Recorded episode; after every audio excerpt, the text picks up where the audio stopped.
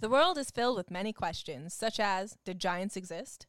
What is junk D N A? Does it mean that you're trash? Do you ever wonder if aliens have underwater bases in our oceans, and that's why there are so many U F O sightings off the coasts of islands all over the world? How serious even is climate change, and when should we start building our rafts? Hello, everyone. You may recognize me as Gabby from the History of Everything podcast. And my name is Brenna, and you don't recognize me from anything yet. Together, we're two scientists who explore the answers to these questions and many, many more in our new podcast, Mystery, Mystery of Everything. Everything, available everywhere you get your podcasts.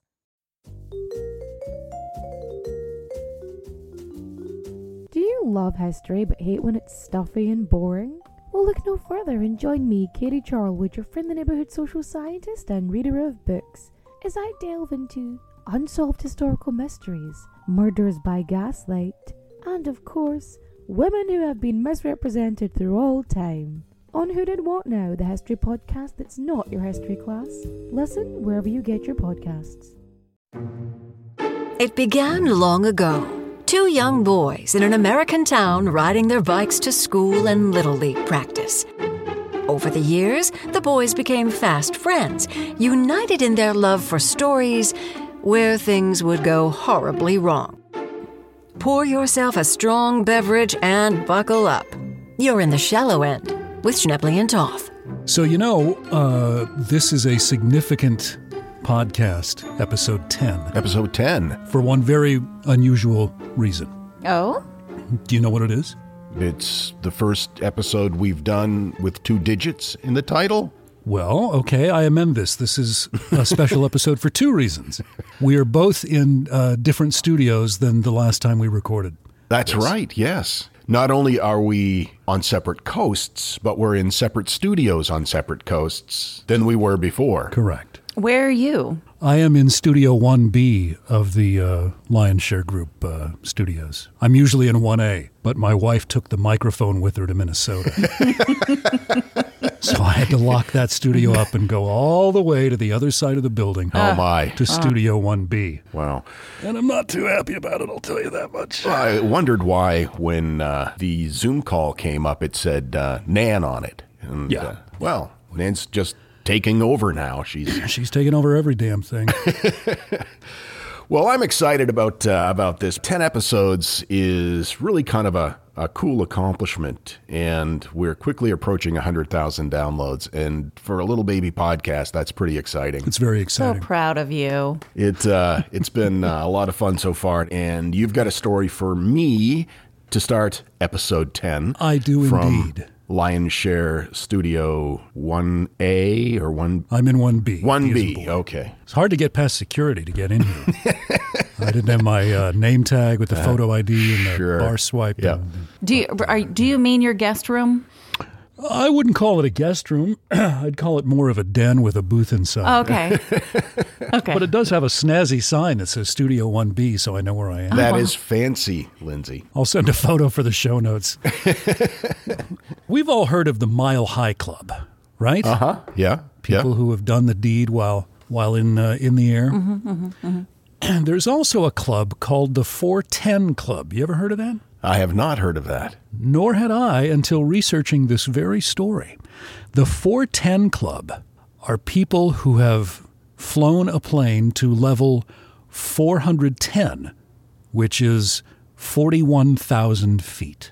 It's significant because, first off, most commercial aviation isn't isn't flown at that altitude. Most flights like you and I would take, you know, anywhere between thirty thousand, thirty-seven thousand feet. When you get up to forty-one thousand, forty-one thousand. You're, you're, you're at the cusp of space.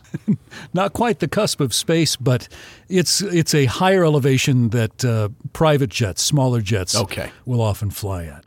Which brings us to our story of two pilots who uh, were doing what they call a repositioning flight. This is back in two thousand four. I'm I'm sorry to interrupt. Yeah. Are they are, are the four ten Club, are they doing it at that height? No, no, or no, no, no, is it, no. Okay. Although I suppose they could be doing it, mm-hmm. but in this particular case, it's just somebody who has flown at that altitude. Okay, there's no banging it out involved. I don't think okay, so. Okay. I think it's just, you know, a pat on the back at the end of the flight, like, hey, we're now we're in the four ten Club. Rather than a pat in the front.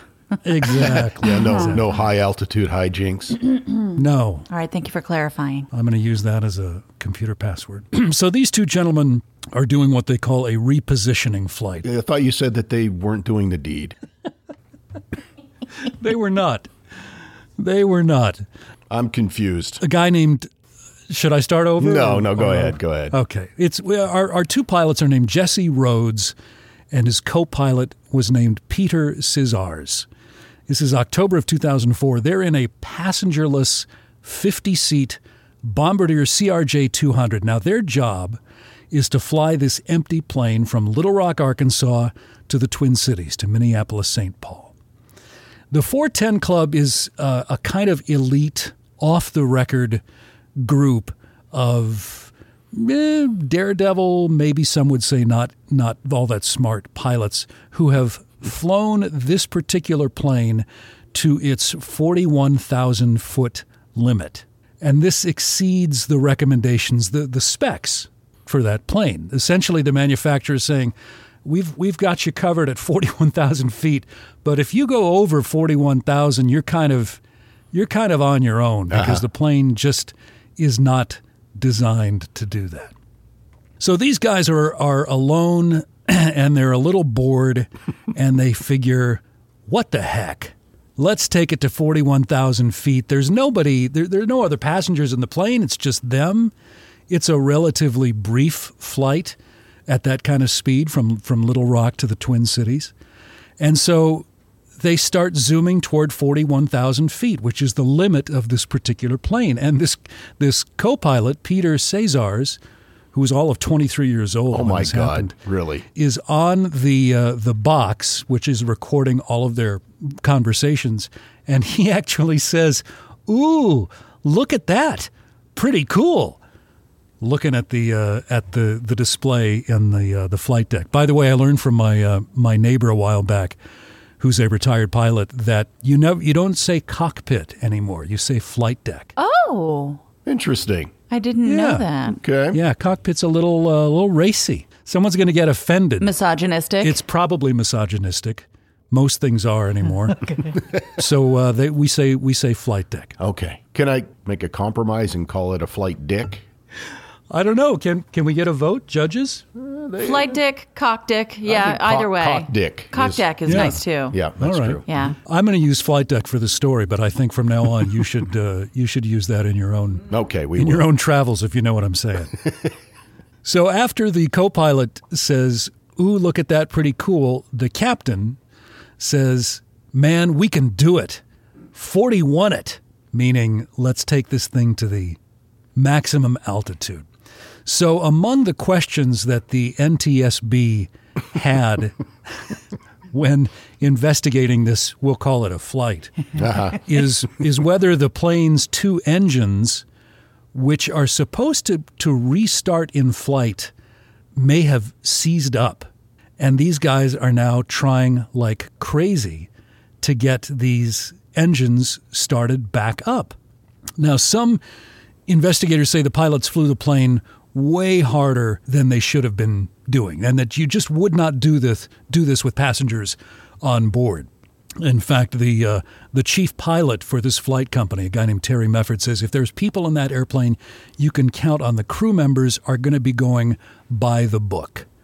But because there were no passengers in this plane, these two guys thought, what the heck? What could go wrong? We want, we want this four ten Club. So they put the autopilot on uh, for forty-one thousand feet, but instead of specifying the speed in which they should fly while climbing, they just said, take us to forty-one thousand. Screw the, screw the speed it takes to get there. So by the time they reach forty-one thousand feet, it's it's flying pretty slowly. And this gets the attention of air traffic controllers who are looking at this thing on their screens going, what what, what exactly are you doing? And so one of the uh, air traffic controllers radios in and he says, because because this plane is now flying through his jurisdiction, he says, uh, thirty-seven oh one, are you an R J two hundred, meaning the type of the plane? And one of the pilots says, that's affirmative. And uh, this air traffic controller says, yeah, I've never seen you guys up at uh, forty-one there, meaning forty-one thousand feet. And all she hears back is laughter in the cockpit from these pilots. Mm-hmm. And finally, one of them says, yeah, we're actually, uh, there's a, well, we don't have any passengers on board, so... we just decided to have a little fun and come on up here.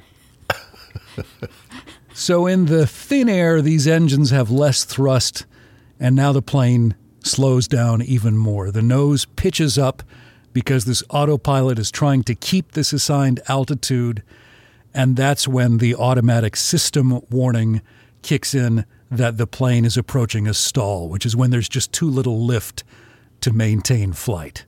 So one of the pilots, and they don't know who, says, dude, it's losing it, and then uses an expletive, and the other just says, yeah, as the system oh, no. tries to push the nose down to gain speed and prevent the stall.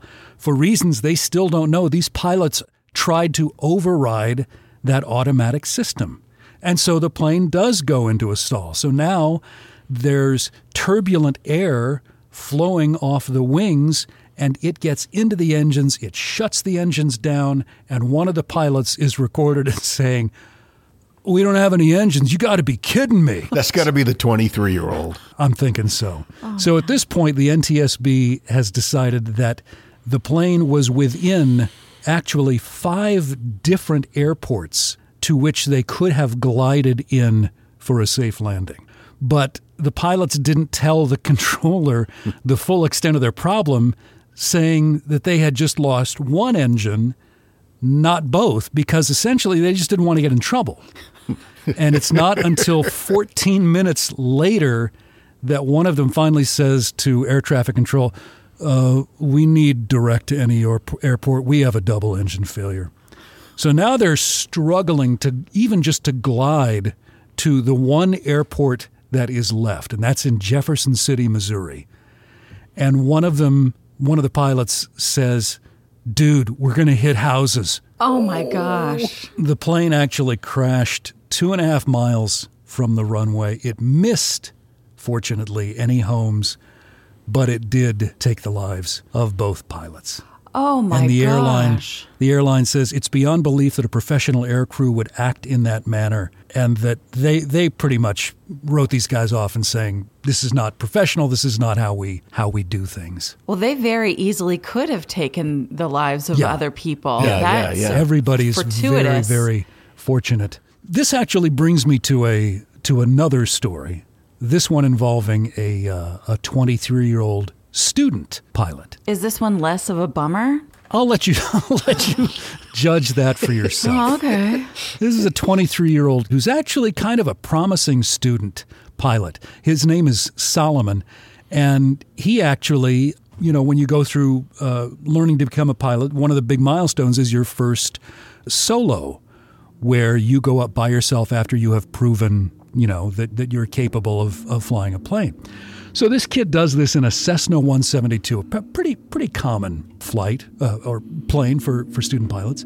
And he's so exhilarated by this that he decides to solo in a plane in which he has no training whatsoever, which is called a Piper P A two eight one four zero. Now, for the majority of readers who are not pilots, there are some very basic student flight license restrictions, and this this just makes good sense.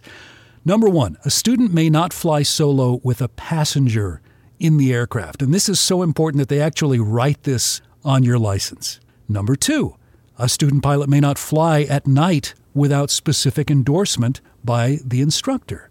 Number three, student pilot must fly under V F R, visual flight rules, meaning only during daylight hours and keeping distance from clouds. Number four, they may not fly on a hazy or foggy day. There has to be at least three miles of visibility, and some instructors even place a more stringent requirement of six miles on student licenses.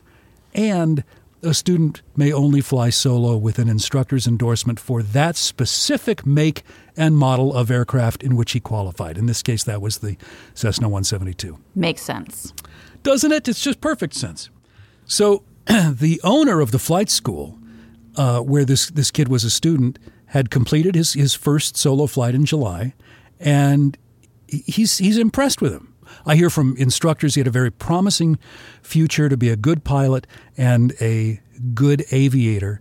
And he actually specifically said to this twenty-three-year-old kid, do not fly that other aircraft, because this kid actually bought this plane. Wow. He says, don't, don't fly that until, until you're given training in it, because mm. not only does that just make total sense, yeah. Yeah. but you've just sunk this money into into a plane that you're not even qualified to fly. And this kid says, of course. Yeah, what, what, do, you, what do you think, I'm nuts? So he can't stop thinking about flying this plane. He's he's just got to fly in this plane. And it's nighttime. It's overcast. The cloud ceiling's actually down to nine hundred feet. So it's seven thirty at night. Oh. And the private plane's transponder was not functioning for some reason. So the airport isn't even aware that that plane is missing until a friend goes looking for this, this kid the next day. They go back and look at radar from the night before, and it shows off. It shows that the, the plane took off at eight o'clock at night. It flew southwest for one and a half miles, made a series of left and right ascending and descending turns, and then the radar loses contact. Investigators the next day find a fifty-foot-long path of debris. Ooh. They can tell where the plane hit. The right wing of the plane is actually missing. They find, and, and this is this is what makes you slap your forehead, they not only find Solomon's body, they find a second body. Oh, no. Oh.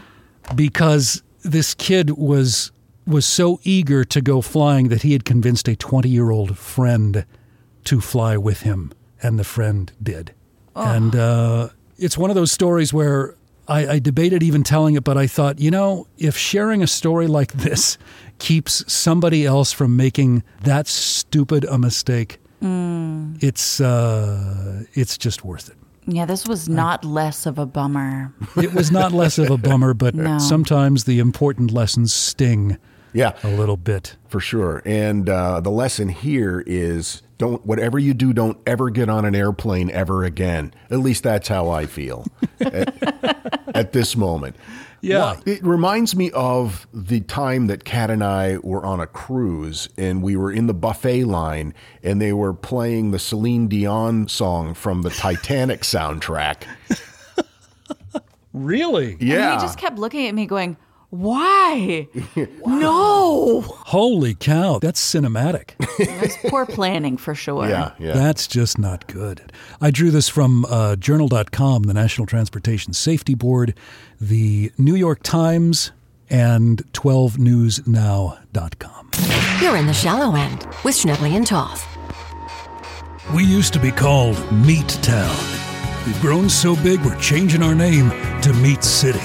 At our sprawling five-acre refrigerated warehouse, you'll find every cut of meat you could ever want. Hungry for steaks? Well, welcome to paradise. We got ribeyes, New York strips, filet mignons, flanks, skirt, and porterhouse steaks, and that's just on the first three floors. Hey, if you're looking for pork, we got head, jowl, neck, picnic, shoulder, hock, bacon, ribs, loin, back fat, leg, and ham. Somebody mentioned chicken? We got drumsticks, wings, thighs, legs, and fillets, boneless and skinless, but never tasteless. Fish lovers dive into our selection of salmon, tuna, tilapia, cod, snapper, sardine, herring, anchovies, haddock, flounder, trout, catfish, pollock, bass, halibut, swordfish, pike, mackerel, and mahi. Hell, we've even got shark. And for those of you looking for a good cut of snake, you'll be happy to know it really does taste like chicken. You want to butcher it yourself? Didn't think so, you pussies. If it ever walked, ran, swam, flew, or slithered, we've got it. At Meat City. Just off Interstate four in Orlando, we're minutes from the Church of the Swollen Heart, open seven days a week, including Sundays. Meat City. You know, J G, this is the time of year where people start planning family reunions for the summer. In fact, I have one coming up in June, and I'm absolutely convinced that these cousins that I haven't seen for a while are finally going to tell me, yeah, I listened to your podcast. I don't think you guys are very good. I didn't laugh. Well, humor is subjective. So while you may have to grin and bear with your family, you shouldn't feel that way when you're talking to your doctor about, I don't know, that you maybe eat pizza one too many times a week, something like that. Well, enter ZocDoc. That's the place where you can find and book doctors who will make you feel comfortable and actually listen to you. And these docs all have verified reviews from actual, real patients. And we're not talking about a few. We're talking about tens of thousands of doctors. ZocDoc is a free app and website where you can search and compare highly rated in-network doctors near you and instantly book appointments with them online. Look, people love this app and this website. Next time I'm looking for a doctor, this is definitely what I'm going to use. Go to ZocDoc.com slash TSE and download the ZocDoc app for free. Then find and book a top-rated doctor today. That's Z O C D O C dot com slash T S E. ZocDoc.com slash TSE. When Johann Rall received the letter on Christmas Day seventeen seventy-six, he put it away to read later. Maybe he thought it was a season's greeting and wanted to save it for the fireside. But what it actually was, was a warning, delivered to the Hessian colonel, letting him know that General George Washington was crossing the Delaware and would soon attack his forces. The next day, when Rall lost the Battle of Trenton and died from two Colonial Boxing Day musket balls, the letter was found, unopened, in his vest pocket. As someone with fifteen thousand unread emails in his inbox, I feel like there's a lesson there. Oh well, this is The Constant, a history of getting things wrong. I'm Mark Chrysler. Every episode, we look at the bad ideas, mistakes, and accidents that misshaped our world. Find us at constant podcast dot com or wherever you get your podcasts.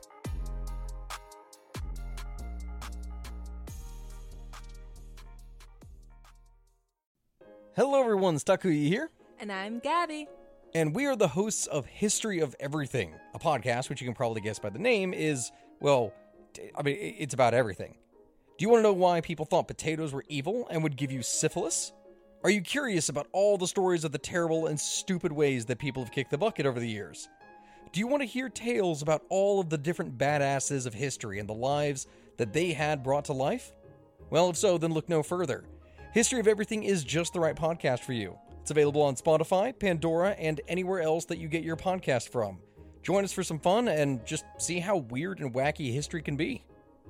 Wait an hour after eating before listening to this podcast. You're in the Shallow End with Schneppley and Toth. Hi, yeah, could you maybe bring this party back up a little bit? Well, I'll, I'll do what I can. Bring us up to a cruising altitude, oh. if you will. Mm. I'm really sorry about that. I was just trying to do a public service and remind the kids listening at home that aviation is not, it's not a toy. But, Kat, if it makes you feel any better, at, after we finish recording, I'm going to go off and have a long talk with myself. You're going to sit yourself down and have a stern talking to. Deal? It's going to be terse. Lindsay, you and I have a background in uh, radio broadcasting, and during our careers, we have been involved in some pretty stupid promotions and contests. Wow, I've ridden a tricycle at the bottom of a swimming pool. I jumped in a giant vat of frozen yogurt. Just a couple of things that I've had to do as part of my wacky morning radio show thing. Uh, there are promotions that are even stranger that have happened throughout the years. Quite a few of them, it seems, happens with sporting franchises, specifically minor league baseball teams. I was just going to say, and I bet it's it's minor league ball. Yep, yeah. In many, many cases. And a good example is the Pittsburgh Pirates double A affiliate, the Altoona Curve. They hosted what they called Awful Night. It's a great name. Um, the entire... The entire idea was to give paying customers a terrible experience. So to draw fans to the ballpark, they offered the first one thousand fans that entered the gate a picture of the general manager's gallbladder. This sounds wow. amazing. And then, wouldn't you love to have been in the meeting where that got pitched and somebody said, that's a great idea? Yep. It gets better. Those thousand that got the picture of uh, his gallbladder, uh, one of those lucky fans was actually awarded the general manager's gallbladder. Okay. Nice. At the end of the uh, night, they had a presentation right out there at Pitcher's Mound. Wins on wins on wins. Uh-huh. Just takes a great gift and makes it even better, right? Another strange promotion was for the Hudson Valley Renegades. They held what they called toilet seat night. Um, the first three thousand fans were given a toilet seat. Okay. And uh, this this idea was kind of uh, an evolution of an original promotion called Plunger Night. So they figured they'd just continue on with the bathroom accessory theme. Continue the theme, sure. But yeah. ill-advised promotions can happen in any type of business or industry, not just baseball. This example that I'm going to talk about right now uh, involves a chain of sushi restaurants in Taiwan. I'm ready for this. In this case, it was not so much a prom- the promotion that was a bad idea, although it kind of was. It was the participation in the promotion that was the bad idea. In March of twenty twenty-one, the restaurant chain Sushiro came up with a brainstorm. They would uh, create a promotion. To, they would give away a free all-you-could-eat sushi dinner for a, your entire table to anyone whose name had the word salmon in it. Okay. Clearly, they thought that, you know, no, there would be no takers. Um, no one's named Salmon. It reminds me of the promotion we did uh, years ago where we offered a million dollars if somebody brought the real living Elvis into the building. Yeah. And we felt pretty certain that nobody would take us up on that. So this is kind of the thinking there. This incident later became known as the Great Salmon Chaos. The restaurant was probably looking at this promotion as just a funny stunt, something to gain some publicity, because who the hell would name their kid Salmon? Right. Unfortunately for the restaurant chain, three hundred thirty-one people showed up to take them up on their offer. Seriously? three hundred thirty-one people named Salmon were, were all clamoring for their free all-you-could-eat sushi dinner for their entire table. What the hell? Now, I'm thinking, I'm just speculating here. If each of these people brought three guests, you know, it was a table of four. Doing the math, that's thirteen hundred. thirteen hundred plus. Very hungry sushi diners.